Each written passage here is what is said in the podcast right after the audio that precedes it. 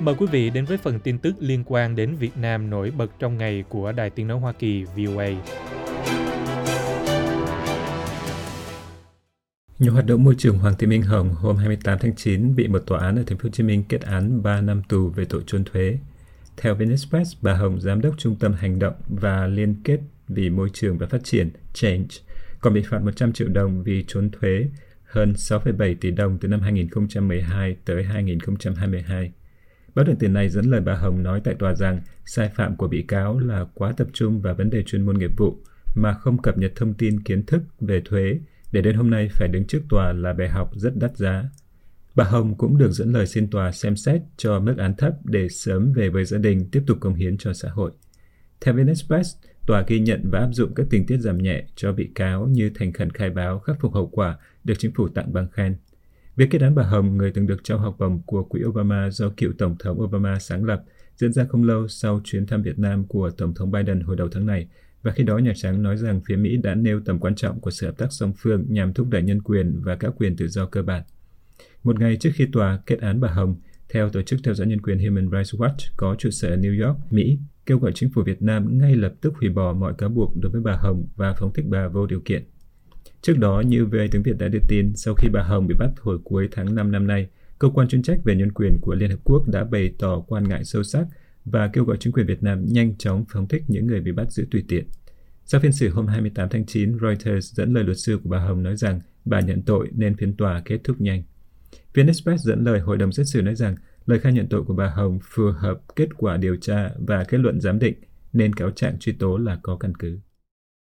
Số tiền ủng hộ các nạn nhân trong một vụ cháy tòa chung cư mini thảm khốc ở Hà Nội đã lên đến một trăm mười tỷ đồng, nhưng chính quyền chưa phân phát cho những người bị ảnh hưởng, gây nhiều thắc mắc trong công chúng theo quan sát của vê o a. Theo các bản tin của Người Lao Động, Dân Trí và một số báo đài khác của Việt Nam, ông Nguyễn Sĩ Trường, Phó Chủ tịch Ủy ban Mặt trận Tổ quốc Việt Nam thành phố Hà Nội cho biết hôm hai mươi bảy tháng chín rằng Ủy ban đã tiếp nhận được hơn một trăm mười tỷ đồng từ nhiều cá nhân tổ chức có lòng hảo tâm muốn giúp đỡ các nạn nhân vụ cháy chung cư mini ở phố Khương Hạ. Như vê o a đã đưa tin, trong đêm mười hai tháng chín đã xảy ra vụ cháy thảm khốc nhất trong hàng chục năm qua ở Việt Nam tại một tòa nhà chung cư cho thuê trọ do tư nhân làm chủ ở quận Thanh Xuân, Hà Nội, cướp đi sinh mạng của năm mươi sáu người. Kể từ đó đến nay đã nửa tháng trôi qua, trong khi hàng chục nghìn người và nhiều tổ chức doanh nghiệp gửi số tiền thiện nguyện rất lớn đến các tài khoản do Ủy ban Mặt trận Tổ quốc công bố, những người sống sót thuộc bốn mươi lăm hộ dân vẫn chưa được trợ giúp từ số tiền đó. Hiện có nhiều ý kiến băn khoăn về việc vì sao đến thời điểm này thành phố chưa triển khai việc hỗ trợ ngay, tại sao số tiền lớn như vậy không chia đều cho các hộ gia đình và các nạn nhân, báo Người Lao Động nêu câu hỏi hôm hai mươi bảy tháng chín. Đây cũng là thắc mắc của nhiều người trên mạng xã hội theo quan sát của vê o a. Trên các trang cá nhân có đông người theo dõi, trong đó có trang của tiến sĩ Nguyễn Xuân Diện và nhà báo Hoàng Linh, nhiều người chỉ trích việc chính quyền chậm chạp chưa phân phối tiền cứu trợ. Một phần lớn trong số đó bình luận sao không chia đều cho các nạn nhân thật sớm, ai giữ và ngâm tiền lâu thế để làm gì, hy vọng họ làm nhanh và đừng có chấm mút gì ở trong đó, hãy minh bạch, chán hết chỗ nói. Không ít người đề xuất rằng ít nhất có thể làm ngay được một việc là tạm ứng cho mỗi hộ một trăm triệu đồng để họ vượt qua những khó khăn trước mắt.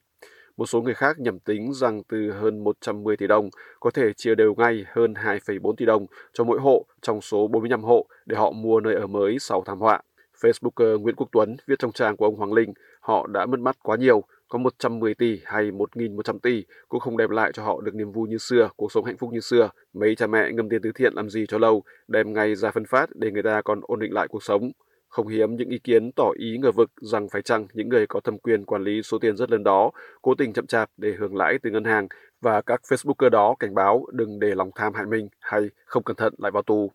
vê o a cố gắng liên lạc với đại diện của Ủy ban Mặt trận Tổ quốc ở Hà Nội để tìm hiểu thêm về vấn đề này nhưng không kết nối được. Nói với báo giới trong nước hôm hai mươi bảy tháng chín, trong bối cảnh tới tấp có những chất vấn vì sao tiền cứu trợ chưa được phân chia, ông Nguyễn Sĩ Trường, Phó Chủ tịch Ủy ban Mặt trận Tổ quốc của Hà Nội, cho hay là quận Thanh Xuân sẽ đánh giá mức độ thiệt hại cụ thể của từng hoàn cảnh, rồi từ đó xây dựng phương án hỗ trợ theo phương châm là tiền ủng hộ được sử dụng đúng mục đích, ý nghĩa lâu dài.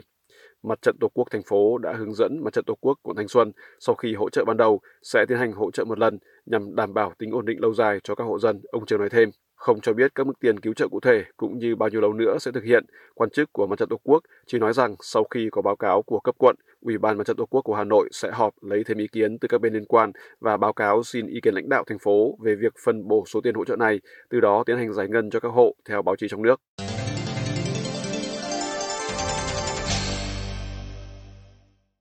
Một đợt mưa lớn do ảnh hưởng của áp thấp nhiệt đới hôm hai mươi tám tháng chín đã gây ra ngập lụt trên diện rộng ở thủ đô Hà Nội, cũng như làm đình trệ giao thông. Theo VnExpress, trận mưa sáng hai mươi tám tháng chín được coi là lớn nhất trong gần ba tháng qua, khiến mực nước sông Hồ dâng cao nên xảy ra việc thoát nước chậm trong nội thành. Báo này dẫn tin từ Công ty Thoát nước Hà Nội cho hay rằng lượng mưa cao nhất ghi nhận ở quận Hà Đông lên tới một trăm hai mươi tư mi-li-mét.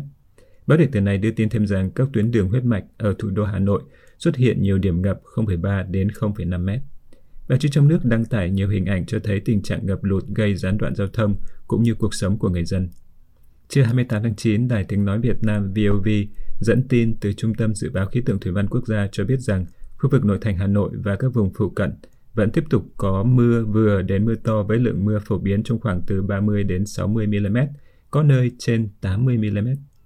vê o vê cũng dẫn lời cảnh báo của chính quyền rằng các phương tiện tham gia giao thông trên các tuyến phố ngập sẽ bị ảnh hưởng, khó khăn khi di chuyển, có thể gây tắc nghẽn cục bộ. Theo báo Tiền Phong, đêm hai mươi bảy tháng chín và sáng hai mươi tám tháng chín, khu vực Bắc Bộ và các tỉnh từ Thanh Hóa đến Quảng Bình có mưa vừa, mưa to và dông, trong khi riêng khu vực Đồng bằng Bắc Bộ, các tỉnh Yên Bái, Sơn La, Hòa Bình và Thanh Hóa có mưa to đến rất to. Báo này đưa tin rằng dự báo mưa lớn ở các tỉnh miền Bắc và Bắc Trung Bộ kéo dài đến hết ngày hai mươi chín tháng chín. Đại sứ Mỹ Mark Knapper mới đây tới thăm và tưởng nhớ cố lãnh tụ Hồ Chí Minh của Việt Nam tại một khu di tích ở tỉnh Nghệ An, theo hai trang Facebook chính thức của Đại sứ quán Mỹ ở Hà Nội và Chính phủ Việt Nam. Đại sứ Knapper đến thăm khu di tích quốc gia đặc biệt Kim Liên hôm hai mươi bảy tháng chín. Ở đó, ông bày tỏ xúc động khi tìm hiểu cuộc sống Chủ tịch Hồ Chí Minh thời thơ ấu tại làng Sen và cũng dâng hoa dâng hương lên anh linh Chủ tịch Hồ Chí Minh. Hai trang của Đại sứ quán Mỹ ở Hà Nội và Thông tin Chính phủ cho biết. Trang Thông tin Chính phủ viết rằng đoàn đại biểu Đại sứ quán Hoa Kỳ tại Việt Nam đã nghe thuyết minh về cuộc đời và sự nghiệp của Chủ tịch Hồ Chí Minh tại quê nội Bắc Hồ khi nói về chuyến thăm mới đây của ông Knapper. Trong khi đó, trang của Đại sứ quán Mỹ cho hay đây là lần đầu tiên ông Knapper đến thăm tỉnh Nghệ An. Cuộc ghé thăm của Đại sứ Knapper diễn ra ở thời điểm mới được hơn nửa tháng kể từ khi giới lãnh đạo của Mỹ và Việt Nam nâng cấp quan hệ lên mức cao nhất là đối tác chiến lược toàn diện hôm mười tháng chín, một bước đi lịch sử khi xét đến quá khứ đau thương chông gai giữa hai bên, vốn là cựu thù trong cuộc chiến kéo dài từ giữa những năm một nghìn chín trăm năm mươi đến ba mươi tháng tư năm một nghìn chín trăm bảy mươi lăm, và mối quan hệ từ mức lạnh nhạt ban đầu thành mức tương đối hữu nghị hiện nay mới chỉ kéo dài hai mươi tám năm. Kể từ khi Mỹ và Việt Nam bình thường hóa quan hệ năm một nghìn chín trăm chín mươi lăm, trước ông Knapper từng có Đại sứ Mỹ Ted Osius và Đại sứ Daniel Crittenbrink đến viếng thăm tưởng nhớ ông Hồ Chí Minh tại khu di tích Kim Liên ở Nghệ An lần lượt vào cuối tháng một năm hai nghìn không trăm mười sáu và giữa tháng ba năm hai nghìn không trăm mười chín. Do kết quả của nền giáo dục và hoạt động tuyên truyền, đông đảo nhân dân Việt Nam kính trọng ông Hồ Chí Minh, người được sử sách trong nước tôn vinh là có công tìm đường cứu nước, giải phóng dân tộc và luôn hun đúc cho quyết tâm đánh Mỹ, thống nhất đất nước.